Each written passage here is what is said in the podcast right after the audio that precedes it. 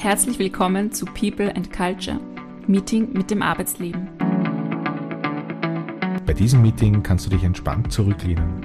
Gemeinsam mit unseren Gästen möchten wir dich inspirieren und neue Gedanken pflanzen. Wir wünschen dir viel Spaß und spannende Impulse mit dieser Folge.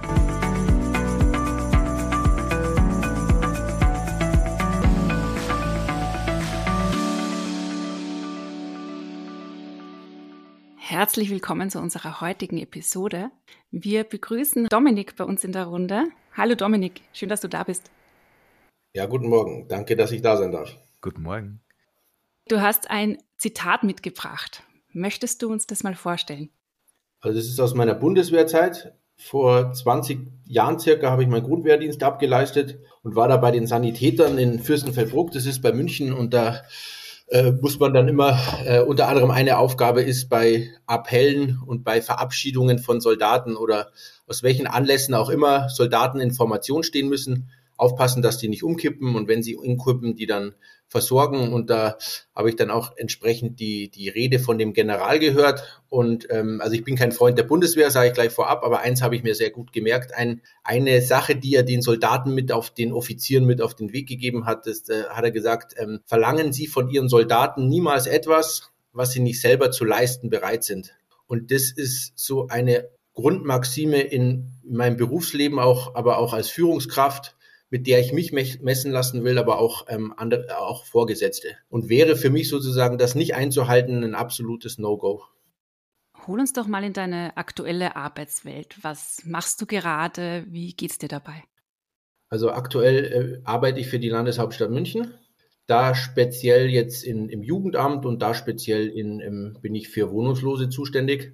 Und äh, da bin ich jetzt seit circa, circa vier Monaten und äh, betreue dort Familien und Einzelpersonen in Notunterkünften, dass damit die, damit der Kinderschutz gewährleistet ist, aber auch das Ziel erreicht werden kann, dass sie schnellstmöglich in Wohnraum vermittelt werden, so schnell das halt auch geht in München. Wie kamst du zu der Entscheidung, äh, diesen Beruf, diese Sparte auszuwählen? Also da hole ich ein bisschen, ein bisschen weiter aus. Also ich bin ja mittlerweile jetzt schon 40 Jahre, komme aus München und habe nach meinem Realschulabschluss eine klassische Lehre zum Steuerfachangestellten absolviert, also komme aus dem kaufmännischen Bereich und bin dann über Umwege dann zur sozialen Arbeit gekommen. Also ich habe nach der Lehre mein Abitur nachgeholt, bin dann, habe dann neun Monate Wehrdienst abgeleistet und bin dann zum Studieren nach Regensburg, weil mein großes Ziel war, ich möchte Jura studieren und habe dann auf BWL gewechselt und da haben sich, hat sich so ein bisschen schon abgezeichnet, so, so eine gewisse Lebenskrise, da hat mich die Vergangenheit dann so eingeholt und ich habe gemerkt, ich mit den Problemen, die ich jetzt da im Rucksack habe, kann ich niemals studieren und habe das dann abgebrochen habe mich dann über Wasser gehalten mit ähm, Taxifahren und Sicherheitsdienst und habe gemerkt, ähm, wenn ich mein Potenzial nicht ausschöpfe, dann werde ich mein Leben lang Taxi fahren. Habe gemerkt, wie unglücklich da auch bin und habe mich dann ganz pragmatisch entschieden, ich möchte wieder studieren, ich möchte dort bleiben, wo ich gerade wohne und habe mich dann für das soziale Arbeitsstudium in Regensburg studiert und es war die genau richtige Entscheidung. Es geht da um Menschen, es hat aber auch immer was mit Recht zu tun und es geht da zusammen mit anderen Personen im Kontakt eine bestmögliche Lösung er zu erarbeiten. Und deswegen habe ich das Studium dann nach ähm, dreieinhalb Jahren dann erfolgreich abgeschlossen und habe dann vor circa neun Jahren bin ich dann eingestiegen in die soziale Arbeit und habe dann ähm, am Anfang ambulante Erziehungshilfen gemacht. Das ähm, kann man sich so äh, so vorstellen wie ähm, die Super Nanny auf RTL, die das Ganze in der Woche schafft. Das schaffen dann Sozialarbeiter. Ähm, wenn die Familie mitwirkt in ein bis zwei Jahren, Oftmal funktioniert es nicht, weil die Familien nicht bereit sind mitzuwirken, aber man kann da schon was bewirken. Hat mit äh, Super Nanny hat äh, mit der Realität ja nichts zu tun, aber so kann man sich das ungefähr vorstellen, wenn man jetzt nicht aus der sozialen Arbeit kommt. Und habe dann die Entscheidung getroffen, ich möchte wieder nach München zurück und bin da zurückgezogen und bin dann zu einem freien Träger da in die Wohnungslosenhilfe. Habe das sechseinhalb Jahre gemacht und und genau, was ich zu dem jetzigen Berufs ähm, Einstieg jetzt bei der Stadt München sagen kann. Ich bin sehr froh, dass ich bei einem Arbeitgeber wie der Stadt München arbeiten kann. Es ist für mich auch schon ein Privileg, auch im öffentlichen Dienst zu arbeiten. Ich denke auch, dass ich mir das auch hart erarbeitet habe. Es ist eine hohe Verantwortung. Nur ähm, auch ein Thema, was mich so im Berufsleben so beschäftigt, da geht es ja in dem Podcast, ist, dass ich irgendwie so ein ständig Suchender bin, immer auf der, immer, also ich suche immer danach, was macht mir jetzt gerade Spaß und merke jetzt, so richtig ist es das noch nicht. Und ich habe meinen Wunsch, so in die Schuldnerberatung, in der Schuldnerberatung zu arbeiten, noch nicht aufgegeben. Der, äh, es ist auch so, dass ich das in Teilzeit mache, diesen Beruf, weil ich ähm, nebenberuflich Wirtschaftsrecht studiere an der FOM, das ist die Fachhochschule für Berufstätige in München. Und glaube glaub ich, mein Ziel so weiter verfolgen will. Also ich, das wird mein Ziel, also ich weiß noch nicht genau, wo mein Ziel ist. Ich, ich, ich ähm, es ist so, sozusagen, ich, ich scheitere nach oben immer wieder oder ich irre vorwärts, immer so mal, um immer mal wieder zu einer Selbsterkenntnis zu kommen. Und ich denke mir, dass diese Mischung aus Sozialem, Wirtschaft und Recht, glaube ich, so die richtige Mischung ist. Mal schauen, ich, scha ich folge da eher so ein Bauchgefühl mit dem Wirtschaftsrechtsstudium. Ich denke, will damit nur sagen, dass die aktuelle Beschäftigung beim, bei der Stadt München jetzt nicht mein Hauptfokus ist, sondern Teil von meiner ähm, von aktuellen Gesamtbiografie. Also ich bin auch noch Stadtrat nebenher in der, in der Heimatstadt. Also ich habe auch noch viele andere Sachen und Stadt München ist ein großer Bestandteil, aber nicht alles bei all dem, wo du jetzt sagst, aber so ganz ist es das noch nicht und ich bin immer mal auf der Suche. Es wirkt für mich dann trotzdem aber sehr, sehr, sehr klar, ja, dass du sehr schnell auch mal äh, im, im, Gefühl hast, äh, das ist jetzt was für mich in, die, in der Richtung und wo nicht. Und was mir auch noch einfällt dazu ist, oft hat man ja auch die Vorstellung, dass äh, das Idealbild eines Lebens, es verläuft so linear und es geht immer gut nach oben. Ja, und so wie du es gerade aufgeführt hast, ist es einfach genauso wie das Leben ist, ja, super nachvollziehbar ist. Man, man biegt mal in der Straße ab, schaut mal, wo es hinführt und auf mich wirkt so, als würdest du dann aber Reflexionsschleifen irgendwie einbauen, um dich dann mal wieder zurückbesinnen, bin ich am richtigen Weg oder nicht. Ist das so? Das ist so, das ist so. Also ich würde mich auch sehr einschätzen als sehr reflektierten Menschen, der auch dann immer wieder auch so seine ähm, ähm, Entscheidungen kritisch hinterfragt. Und das Problem ist dann eher, dass ich mir dann eher Entscheidungen dann zum Vorwurf mache. Aber wer weiß denn schon ähm, vor einer Entscheidung, wie es weitergeht? Aber genau so ist es. Ne? Und dass ich Sachen ausprobiere. Und ich habe auch sechseinhalb Jahre bei einem freien Träger der, der sozialen Arbeit in München gearbeitet. Das war auch die richtige Entscheidung, da dabei zu bleiben, eine gewisse Kontinuität auch zu erreichen. Aber genau so ist es. Also, und auch in der Phase befinde ich mich auch noch auszuprobieren und zu schauen, wo kann ich jetzt mehrere Jahre in einem Berufsbereich jetzt weiter sein. Es ist auch so, dass mir auch relativ schnell langweilig wird. Also wenn eine Routine reinkommt, ich brauche neuen Stoff, mit dem ich dann kreativ arbeiten kann. Brauche immer wieder eine Herausforderung. Und ich glaube, das wird sich, das kann ich jetzt so nach 40 Lebensjahren sagen, wird sich auch durch mein Leben so durchziehen. Dass ich glaube, nicht, nicht kein Beruf ergreifen werde, von dem ich sage, das mache ich jetzt bis zur Rente, sondern bei mir denke ich, muss es, also für, je, für jeden hat ja der Beruf eine unterschiedliche Stellung. Für, für mich muss es ein Stück weit Berufung sein und ein Teil, wie ich mich auch selbst verwirklichen kann. Und da stellt sich dann natürlich die Frage, ob ich nicht vielleicht in fünf oder zehn Jahren mich selbstständig mache. Wüsste noch nicht mit was. Aber die Frage ist, ob das, was ich so investiere, ob ich das richtig in einen Arbeitgeber investiere oder ob ich es in mich investieren soll. Und wird das wertgeschätzt? Wird meine Arbeit wertgeschätzt? Das ist auch so mein Thema, so ein Lebensthema. Ne? Mir fällt dazu ein Zitat ein von Peter Drucker, der gesagt hat, wir können die Zukunft nicht voraussagen, aber wir können sie gestalten. Das erinnert mich total an deine Geschichte jetzt gerade ja. auch. Und auch daran, dass es auch viel Mut abverlangt, diesen Weg zu gehen. Wie geht es dir denn dabei, wenn du merkst, hm, das ist vielleicht doch nicht das Richtige oder hm, da muss ich jetzt eine neue Entscheidung treffen? Was macht es mit dir? Ähm, es geht so ein bisschen bei mir oft so in Richtung Kette, Kette, Fahrradkette. Und ich glaube, das ist, um es mal an das Zitat jetzt an dem Zitat anzuknüpfen, ähm, es geht darum zu gestalten und wir wissen, kennen ja die Zukunft nicht. Also können wir im Grunde in unserem Leben oder Berufs- und Berufsleben oft nur mit Versuch und Irrtum weiterkommen. Wir können die Zukunft einfach nicht vorhersehen und das macht es ja auch so spannend, dass ich durch eine Erfahrung dann zur Erkenntnis komme und ähm, das aktuelle Problem, an dem, von dem ich jetzt nicht sage, ich muss dran hart dran arbeiten, sondern einfach mal so annehmen, ist, dass ich, wenn ich dann Entscheidungen getroffen habe, oft mal damit hader. Und ich glaube, das ist einfach das, ich denke, damit tue ich mir einfach nur, schade ich mir einfach im Grunde nur selbst, weil es geht darum, eine Entscheidung zu treffen auf einer gewissen Grundlage und dann zu schauen, wie läuft's. Und wie es dann läuft, ob es dann bei dem Arbeitgeber dann passt oder nicht, konnte ich ja vorher auch nur begrenzt sehen. Vielleicht habe ich jetzt gelernt, aha, daran könnte ich es vielleicht zukünftig festmachen.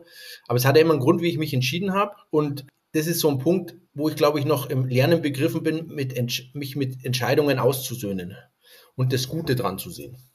Aber ich glaube, das, das ist auch was ein, was viele Menschen vielleicht auch vor Entscheidungen so entscheidungszögerlich macht, weil man ja auch auch wenn, wenn eine Situation negativ ist, sie immer noch was, was Gutes hat, was wie in so einem, in so einem, wie in so einem Matschloch, da ist es noch schön warm, es passt nicht, aber da jetzt rauszugehen, dann in die Kälte, ist dann auch wieder sowas. Also ich glaube, das, das ist ja so alt wie die Menschheit, ne? Der Auszug der Israeliten aus Ägypten und als aus der Gefangenschaft dann befreit waren, dann haben sie sich beschwert.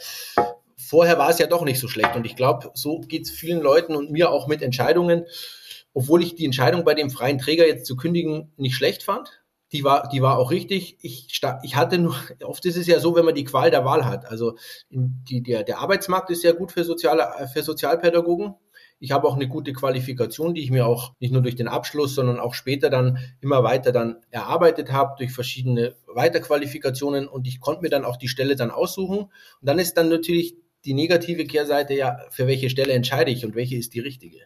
Das ist so die, das ist so die Frage was kann ich dann sozusagen vom Arbeitgeber, also so eine Abwägung auch. Also ich stand dann im, im, im Herbst letzten Jahres vor der Entscheidung, wo gehe ich dann hin? Und dann war die Frage, also ich hatte verschiedene Angebote und manche habe ich abgelehnt, weil die Vertragskonditionen dann einfach zu schlecht waren und ich in der Position war, wo ich sagen konnte, lehne ich ab. Es geht darum, in die Zukunft zu schauen und zu gucken, wie, wie kann es jetzt weitergehen. Du hast in deinem Arbeitsleben schon sehr viele Stationen durchlaufen, ähm, sehr viele Unternehmenskulturen kennengelernt und warst somit auch in sehr, sehr vielen Einstellungsprozessen. Wenn du jetzt so zurückdenkst an viele verschiedene Situationen, die du wahrscheinlich erlebt hast, was werden für dich für künftige Einstellungsprozesse, Bewerbungen, wenn du dir Unternehmen näher ansiehst, was wären so Kriterien, auf die du achten würdest, um so für dich die Wahrscheinlichkeit zu erhöhen, das wird eine Stelle sein, wo die mich interessiert oder die, die auch so meinen Werten entspricht? Das ist eine gute Frage, weil äh, in der Regel kennt man ja die, die Arbeitgeber vorher nicht. Und ist die Frage, wie kann man sie kennenlernen von außen, wenn man jetzt keinen ähm, Innenblick jetzt hat. Ich glaube, das Beste ist, wenn man vorher bei dem Unternehmen mal ein Praktikum gemacht hat oder vielleicht ähm, Verwandte, gute Bekannte und Verwandte hat, die einem dann Einblick geben können es ist auch über die Frage, ob man es im Vorstellungsgespräch erkennen kann. Und ich glaube, das ist nur begrenzt.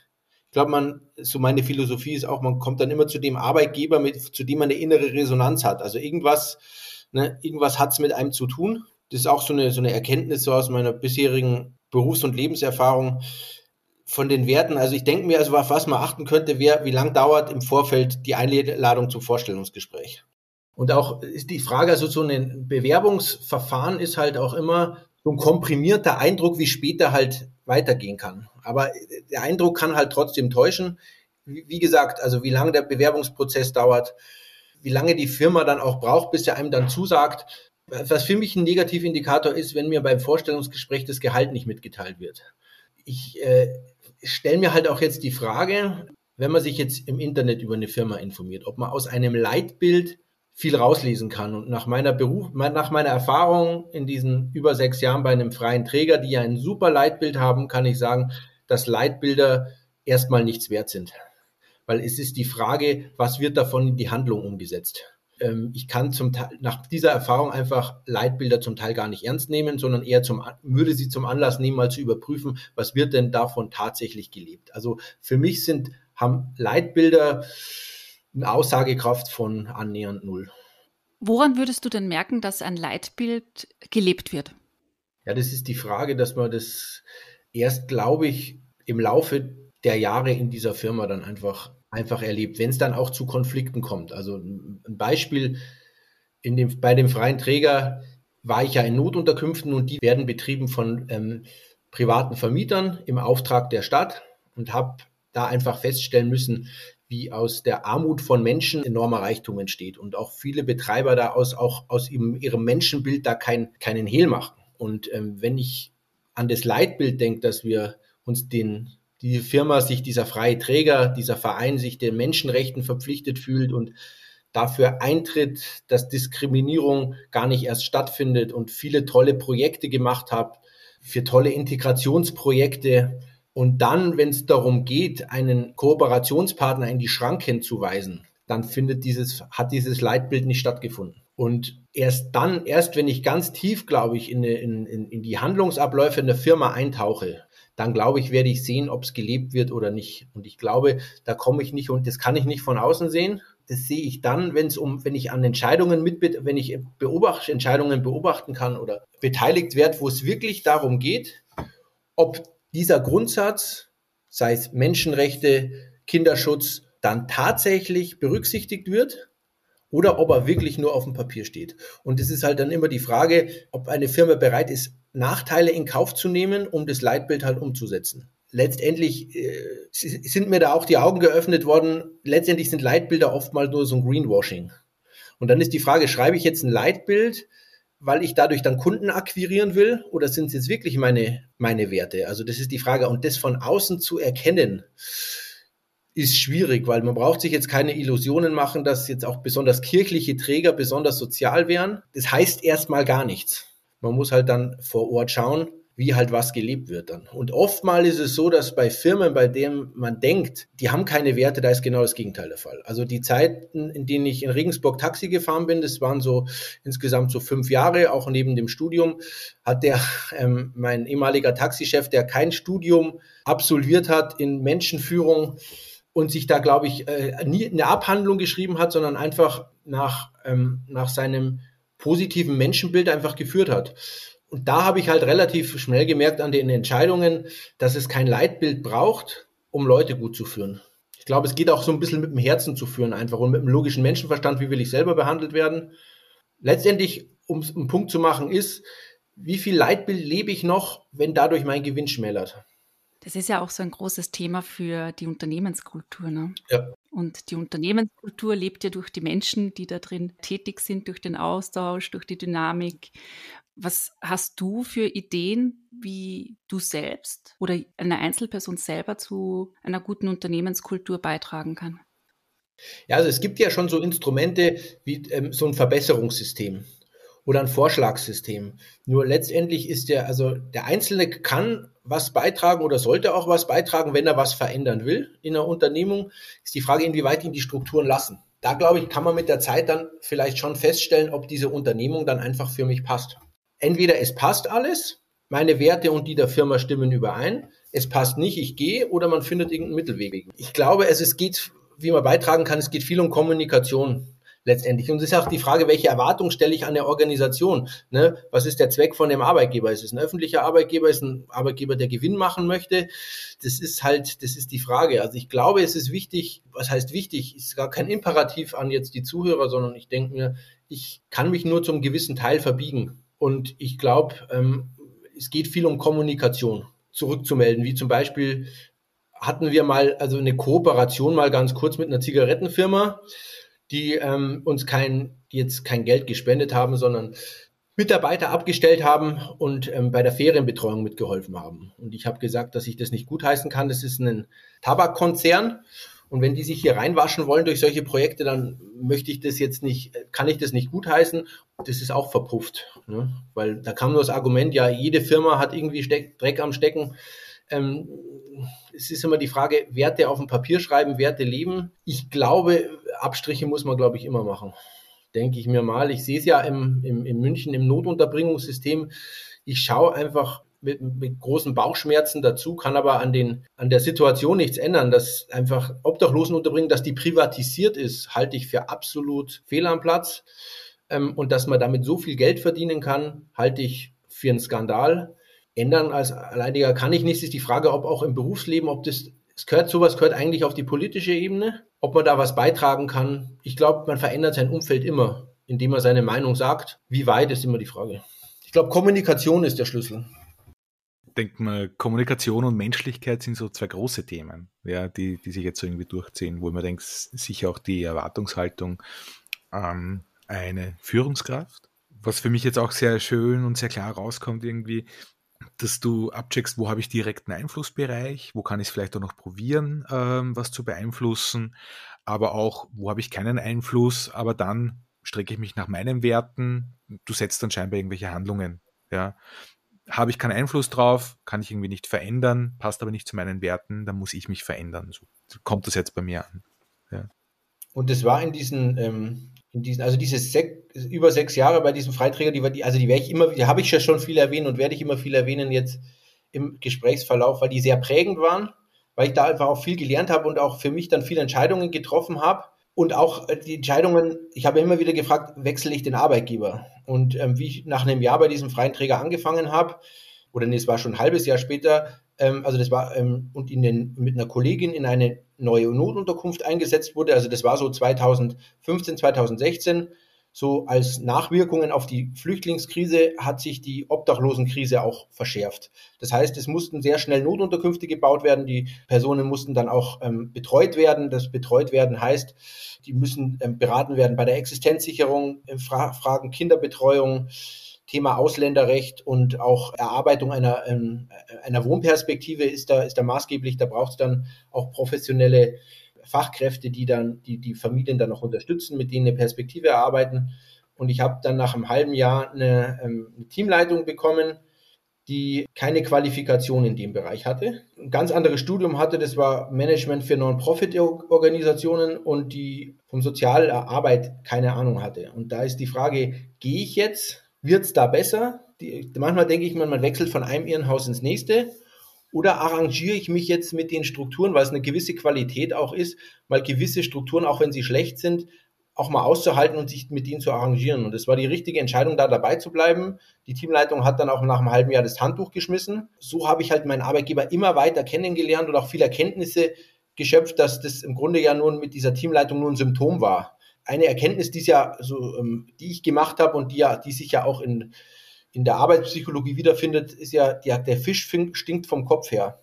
Das heißt, wo ist das Problem eigentlich? Das Problem war ja gar nicht diese Teamleitung, sondern diese Stru wie haben es die Strukturen möglich gemacht, dass jemand ohne Qualifikation eine Teamleitungsstelle in, einen, in einer Beratungsstelle bekommt, bei dem es unter anderem auch um Kinderschutz geht und darum geht, da einzugreifen. Ähm, wie kann das sein? Ne? Und welche ähm, welche Vorgesetzten sind dafür verantwortlich, welche Vorgaben hat der Kostenträger gemacht, also die, die die ganze Maßnahme finanziert haben. Das zeigt halt also im Grunde jedes Problem, das irgendwo auftaucht, hat einen strukturellen Anteil. Meistens will man den ja nicht sehen, da sucht man sich dann irgendein Bauernopfer und sagt, mal die Teamleitung, die war ja nicht, die war halt nicht qualifiziert, das hätte man sehen können. Ich glaube, ich frage mich die ganze Zeit, kann man das vorher wissen? Und das ist die Frage. Ich konnte es ich nicht wissen.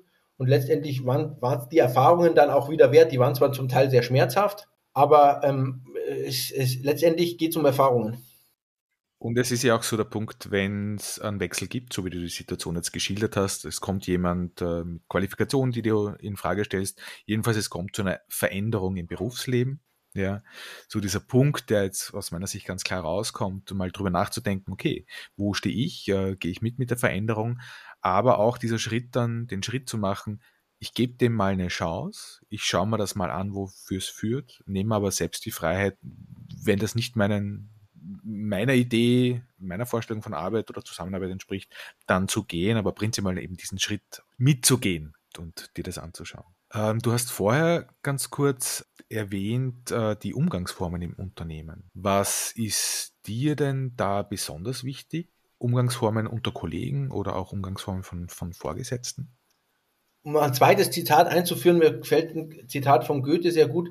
Der sagt, ähm, ähm, alles Sichtbare ist nur ein Gleichnis. Und das heißt jetzt auf die Umgangsformen, das ist ja so ein sichtbarer Ausdruck davon, von so einer Unternehmenskultur. Wenn ich jetzt mal bei den Umgangsformen auch darum gehe, spreche ich meine Vorgesetzte jetzt mit Sie oder Du an, dann ist es so, so eine Frage, wenn ich meinen, was sagt mir das über eine Firma, wenn ich den Vorgesetzten oder auch Vorgesetzte mit nochmal eine Stufe höher, wenn ich die duze. Da habe ich auch eine ganz klare, ähm, mittlerweile eine ganz klare Linie. Also ich habe das immer schon kritisch gesehen, aber eine klare Linie, dass sowas nicht geht. Da geht es nicht nur um das Du und das Sie, sondern was im Grunde dahinter ist. Und ich glaube, dass wenn sich ein Vorgesetzter duzen lässt, dann ähm, zeigt es, zeigt es, also ich muss mich auch duzen lassen als Teamleiter, weil wie ich da zu dieser Teamleitungsstelle gekommen bin, ähm, wurden ja aus, in dieser Beratungsstelle wurden ja Kollegen dann zu, zu, zu, zu, zu Mitarbeitern. Und da wollte ich nicht ins Sie zurückkehren. Ich glaube, das hätte nicht funktioniert. Es war generell auch, dass sich Teamleiter und, und Mitarbeiter dann geduzt haben. Das war, da konnte ich, da konnte ich an der Struktur nichts ändern. Fakt ist nur, mir, mir hat es die Abgrenzung erschwert, wenn ich auch meine Vorgesetzte dann duzen musste. Also wenn es da zu Konflikten kommt, ist das, also ich glaube, dadurch ist es zu Konflikten gekommen, weil die, weil die Rollen dann nicht klar waren.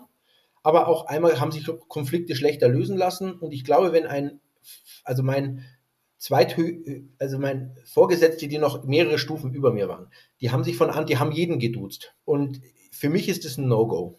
Es ist für mich unprofessionell, weil ich das Gefühl habe, da will sich ein Vorgesetzter, der will so seine Komfortzone nicht verlassen. Also eine Sache, eine Erkenntnis aus meinen zweieinhalb Jahren Führungskraft ist, es wird einsam. Und ähm, man hat nicht mehr die, man, äh, man muss es aushalten, dass man nicht mehr der Kollege ist, sondern man muss es aushalten, dass Mitarbeiter freundlich sind, aber hinter einem Rücken dann sagen, was ist das jetzt für ein Scheiß? Aber das gehört zum Vorgesetzten dazu. Das ist, das kann man auch nicht abmildern. Ich glaube, dass so eine, äh, dass es wichtig ist, aus einer, also ich würde, ich würde so sagen, das habe ich auch von einer, ähm, in der Einzelsupervision auch mitgenommen. Es geht wichtig, es geht darum, in der Sache, äh, hart in der Sache zu sein und dadurch dann weich in der Beziehung sein zu können. Und bei diesem freien Träger, bei dem ich war, habe ich das Gefühl gehabt, da war, da war die Beziehung völlig unklar und deswegen die Sachebene völlig ambivalent. Und ich glaube, erst wenn ich die Rollen klar geklärt habe, also unter anderem kann ich das durch das Sie und das Du machen, dann können auch gute Umgangsformen entstehen. Also wenn ich eine Person, meinen Vorgesetzten gleich am ersten Tag duzt und so tue, als wären wir Freunde, da kann gar keine gute Arbeitsbeziehung entstehen, weil ich glaube, so eine gute Umgangskultur entsteht dadurch, dass man am Anfang sich erstmal annähern muss und da eine gute Ebene findet. Und eine, zu einer Unternehmenskultur gehört meiner Meinung nach schon eine klare Rollenverteilung und eine klare Abgrenzung und auch eine klare Benennung von Hierarchien. Ich habe immer noch im Kopf von meinem ersten Arbeitstag meine damalige Vorgesetzte klar gesagt, hier gibt es keine Hierarchien. Also erstens ist es Schwachsinn, Hierarchien gibt es überall ob ich sie benenne oder nicht. Und zweitens, wenn ich sie nicht benenne oder verleugnet, kommen sie über die Hintertür umso stärker rein. Ähm, weil ja klar ist, wenn es keine Hierarchien gibt, ja, dann möchte ich aber auch beim Bewerbungsgespräch von künftigen Kollegen dabei sein. Das geht ja auch nicht. Hierarchien sind ja grundsätzlich mal nichts Schlechtes. Das ist die Frage, wie man sie halt einfach lebt. Ganz einfach. Und ich glaube, es muss, müssen gewisse, gewisse Sachen in der Firma klar sein, Entscheidungswege, Umgangsformen und ich glaube, dann kann man gut arbeiten. Und zur Umgangsform gehört für mich, also ein Indikator ist ganz klar, ja, einmal, dass man die, die Vorgesetzten äh, nicht duzt. Und im Grunde glaube ich, dass, also da gehört, äh, zu den Umgangsformen gehört noch viel mehr als nur das Du oder das Sie. Aber es ist halt ein sichtbarer Indikator für eine gute Unternehmenskultur. Und das heißt noch lange nicht, wenn ich meinen Vorgesetzten sieht, dass es eine gute Unternehmenskultur ist. Aber das wäre, wenn ich zum Beispiel ein Unternehmen bewerte oder schaue, wo hakt es da, wäre das so ein Indikator für mich. Wenn man das jetzt äh, so zusammenfasst, dann äh, klingt das ganz stark danach, dass die Klarheit in der Kommunikation, aber auch die Rollenklarheit und wie arbeitet man zusammen ganz wichtig ist für dich auch ja, im Arbeitsumfeld. Wenn du jetzt die Frage gestellt bekommst, welche drei Wünsche du hättest für dein ideales Arbeitsumfeld, was würdest du da antworten?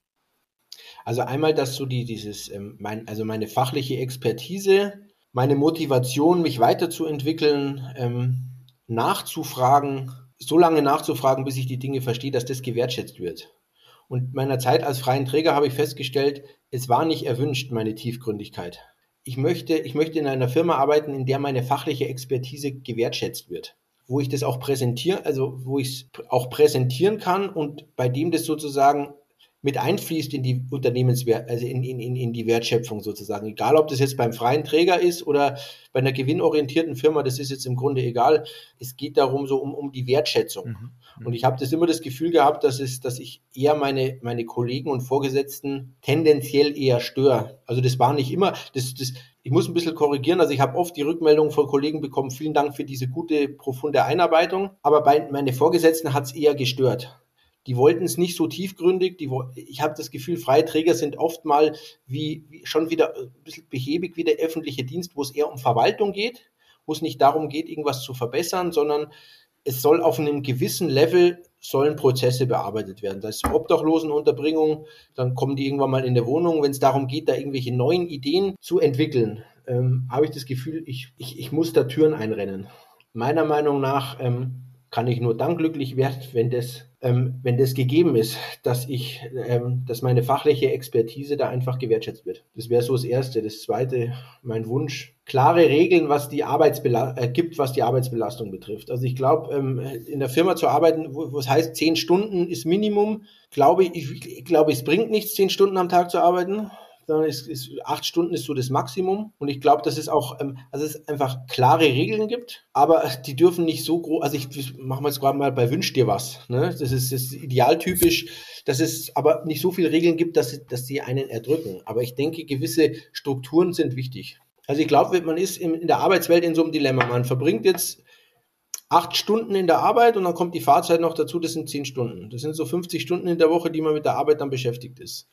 Und dazu sagen, ja, die Arbeit ist nicht das Leben, ist, hm, es ist wichtig, sich in der Arbeit wohlzufühlen, mit den Kollegen gut klarzukommen, vielleicht den, mit denen auch in der Freizeit mal was zu machen, wenn das, wenn das, wenn das gerade passt. Wichtig ist auch immer die Mittagspause. Das ist für mich auch immer so ein Ritual. Das ist ganz wichtig, dass es eine klare Zäsur in der, äh, während der Arbeit gibt. Ähm, die, die Frage ist aber, ich darf, dass man zum Arbeit, vom Arbeitgeber zu viel erwartet. Das ist ja doch nur eine Organisation, wo es darum geht, ich tausche Geld gegen Lebenszeit. Und das ist die Frage, wo ist dann so die Mitte? Dass ich meine Lebenszeit sinnvoll verbringe, trotzdem Geld verdiene und das trotzdem nicht mein Leben bestimmt. Das ist so, das ist so diese Gretchenfrage, wie kann ich das schaffen? Und da tun aktuell bei der Stadt München die Strukturen gut. Ich hätte nicht gedacht, ähm, dass es da noch Stempelkarten gibt. Die gibt es aber noch. Ähm, und das ist auch zur Abgrenzung, auch um mit dem Studium und der Stadtratstätigkeit nicht in Konflikt zu kommen, auch klare Grenzen gibt, was die Arbeitszeit betrifft. Ich glaube, es gibt so eine, das ist wie so eine, eine Kreativität in, in, in gewissen Grenzen. Ich glaube, wenn ich sage, ich möchte 10, 12 Stunden arbeiten, werde ich nichts aufs Papier bringen, wenn ich sage, ich, in den acht Stunden schaue ich mal, was ich zustande bringe und wenn, und bis dahin arbeite ich und morgen geht's wieder weiter. Ich glaube, das, Überstu das Überstundenproblem, glaube ich, ist es so ein Teufelskreis, glaube ich. Umso mehr Überstunden ich mache, umso mehr Fehler mache ich, glaube ich, auch. Umso mehr muss ich nacharbeiten, umso mehr Überstunden muss ich wieder machen. Also ich glaube, das ist so ein Thema, ich, es muss eine, genau, da kann ich gleich auf, die, auf den dritten Punkt kommen. Jetzt habe ich ihn, ähm, eine Firma sein, wo ähm, Überstunden begrenzt werden wo ich auch begrenzt werde, aber auch, dass auf der anderen Seite Überstunden nicht zelebriert werden. Also, dass die verlangt werden, das ist wichtig. Ich kann ja nur dauerhaft leistungsfähig sein, wenn ich mein anderes Leben auch noch lebe. Du hast kurz gesagt, ähm, ich tausche Lebenszeit gegen Geld und ähm, auch natürlich die Kommunikation. Man fühlt sich wohl mit Kollegen, kommt da gut aus und bist dann ganz kurz auch auf den Sinn gegangen. Ja. Wann erlebst du Arbeit als sinnstiftend?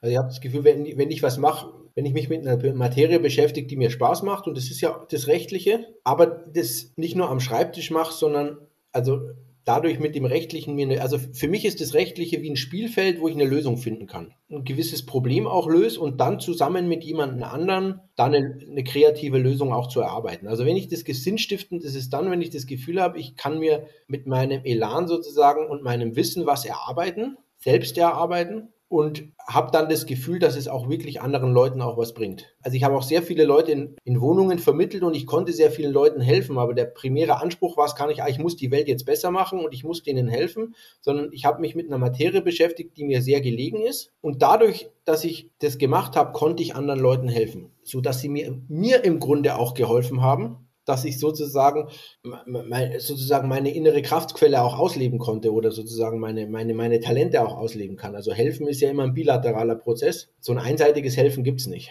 meiner Meinung nach. Und sinnstiftend würde ich sagen, ist es, ist, ist es dann, wenn ich das, wenn ich das Gefühl habe, ah, da habe ich mir was erarbeitet und es wird es aber nicht nur in ein Aktenfach abgelegt, sondern ich konnte jemandem dabei auch helfen. Ich glaube, um einen Satz noch zu sagen, ich glaube, das ist so ein generelles Phänomen, also ein generelles Bedürfnis des Menschen Selbstwirksamkeit. Das, was er tut, dass, es einen Effekt hat. Also so ein Phänomen, das ich aus meiner Taxifahrerzeit so beobachtet habe, ist, dass, also Taxifahren ist, äh, ich weiß, warum ich damals so unglücklich war, wie ich es Vollzeit gemacht habe, ja, dass es von mir eigentlich relativ völlig unabhängig war. Also ich bin an einem Taxistand gestanden und es war Zufall, welcher Auftrag da rausging. Und ähm, da gibt es, das ist bei den meisten Taxifahrern so, einige Taxifahrer, die haben sich so einen Kundenstand auch aufgebaut, wo man wirklich sagen kann, das haben die sich erarbeitet. Ich glaube, als Taxifahrer war, war ich komplett selbstbestimmt und ich ähm, äh, fremdbestimmt, Entschuldigung. Und ich glaube, das war auch so ein Bedürfnis der, der, der, der auch der Taxifahrer-Kollegen auch zu sagen, ja, das habe ich mir aber selber erarbeitet, indem sie gesagt haben, ah, die Fahrt, die habe ich dadurch bekommen. Also, dass man sich so, so gewisse Erfolge von weiten Fahrten dann auch auf die Fahnen geschrieben hat. Und ich glaube, es ist so ein generelles Bedürfnis auch in der, in, jetzt als Führungskraft, dass man, wie stark, rauszufinden, wie stark ist bei den Mitarbeitern das, das, das dieses Bedürfnis nach Selbstwirksamkeit. Jeder hat es, bei jedem ist es unterschiedlich ausgeprägt. Äh, wie kann man es ausleben? Und ich glaube, viele Konflikte entstehen vielleicht auch Also ich glaube, so kann, könnte man auch, wäre ein Ansatzpunkt für Mobbing. Also für mich wäre es das Schlimmste, wenn ich nichts mehr zu tun hätte. Es geht ja unter anderem auch darum, Arbeit wertzuschätzen. Also eine Person, also sagen Arbeit sozusagen, der, das Arbeitsergebnis ist ja Ausdruck einer Persönlichkeit und darum geht es so um wertzuschätzen, glaube ich. Und so, ich glaube, Selbstwirksamkeit ist ein wichtiger Begriff, glaube ich. Auch wenn es ums Thema Sinnstiftung bei der Arbeit geht. Und es ist unterschiedlich ausgeprägt, wo jemand dann Sinn erfährt. Ob er jetzt an der Kasse sitzt, ich glaube, das kann sehr sinnstiftend sein, oder ob jemand im Einwohnermeldeamt ist und das gern macht. Also das ist ganz unterschiedlich. Ne? Hm. Dominik, wenn ich so die Themen zusammenfasse, die du jetzt in dem Gespräch ausgeführt hast, dann wäre das so die Sinnquelle, die eine, eine wesentliche Rolle spielt für die Arbeit. Aber auch die Kommunikation. Wie steht es um Führung? Welchen Einfluss hat die Unternehmenskultur auf mich? Welchen Einfluss habe ich auf die Unternehmenskultur? Wie steht es um Kommunikation und wie steht es um Wertschätzung? Was könntest du, möchtest du anhand dieser Themen gerne unseren Hörerinnen und Hörern mitgeben? Man, man hat, glaube ich, als Führungskraft und als normaler Mitarbeiter, glaube ich, eine, ähm, also als Mitarbeiter ohne Führungsverantwortung, das Problem, dass man in Strukturen ist und die erstmal nicht geändert bekommt. Und ist die Frage, wie, wie groß ist der Einflussbereich? Und ich glaube, es ist ein Fehler zu glauben, ähm, als Führungskraft, auch wenn man jetzt mehrere Hierarchiehebenen unter sich hat, dass man viel mehr Entscheidungsspielraum hat. Das ist ja die Frage. Ich denke mir, man muss, glaube ich, mit sich klar machen, erstmal klar machen, ähm, wo, wo will ich jetzt selber hin? Will, will ich auch eine Führungsaufgabe übernehmen?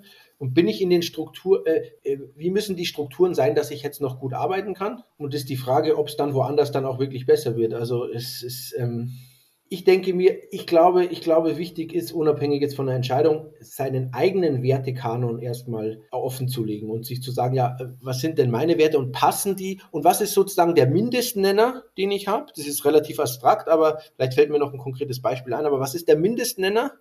Den ich habe, das erfüllt werden muss und erfüllt es jetzt die Firma, weil ich glaube jetzt ähm, ständig hin und her zu wechseln, macht sich natürlich einmal im Lebenslauf nicht gut und auch zu Recht, weil es die Frage ist, also ist die Frage, äh, kommt, da kommt da kommt es auch auf die Firmenkultur an. Äh, ähm, ist da eher Beständigkeit gefragt oder ist es okay, wenn ein Mitarbeiter alle eineinhalb Jahre mal geht und so weiter? Ist halt immer die Frage, äh, will eine Firma dann auch viel in die Einarbeitung rein investieren? Ähm, wenn, er, wenn man sagt, der ist nach einem Jahr jetzt schon wieder weg. Ich glaube, es geht auch ums Thema, laufe ich, wenn ich eine Firma verlasse, laufe ich vor Problemen weg oder stelle ich sie mir? Und ich glaube, da gibt es keine Patentlösung, weil es ist auch zu sagen, ich muss das aushalten und es geht nicht anders, geht jetzt nicht anders und mache ich noch ein paar Jahre, kann auch eine falsche Lösung sein. Also für den einen kann es richtig sein zu wechseln, der eine wird aber eher von seinem Problem weglaufen. Und der eine sollte noch dabei bleiben, der andere sollte jetzt wechseln. Also das ist, das ist immer, das ist die Frage. Ich glaube, wichtig ist auch, also die Entscheidung kann einem keiner abnehmen, aber ich glaube auch, ähm, ist es wichtig, mit, mit Vertrauenspersonen zu sprechen und nochmal zu schauen, was, was spricht dafür, was spricht dagegen. Das ist wichtig. Und letztendlich ist ganz wichtig und eigentlich auch ein Hinweis im Grunde, eine, eine Empfehlung an mich selber, einmal getroffene Entscheidungen, die so anzunehmen. Und da gibt es nichts mehr rumzuhadern, sondern nur das zu evaluieren, auf welcher Grundlage habe ich das gemacht, bin ich da vielleicht weggelaufen und das zukünftig anders zu machen. Ja, ich denke, das sind hilfreiche Impulse, wo man sich wirklich gut was mitnehmen kann, auch für die Selbstreflexion, ja, wenn man gerade vor einer Entscheidung steht, wenn sich Veränderungsprozesse auftun. Dominik, vielen lieben Dank für das wirklich aufschlussreiche und spannende Gespräch. Ja, vielen Dank auch an euch. Herzlichen Dank, war wunderschön. Das war's schon wieder mit unserer heutigen Folge. Schau gerne auf unserer Instagram-Seite vorbei. Hier findest du Content zum Thema. Wir hoffen, du konntest dir wertvolle Impulse für deinen Arbeitsalltag mitnehmen. Und wir würden uns freuen, wenn du beim nächsten Mal wieder mit dabei bist, wenn es heißt People and Culture, Meeting mit dem Arbeitsleben. Tschüss. Tschüss. Baba.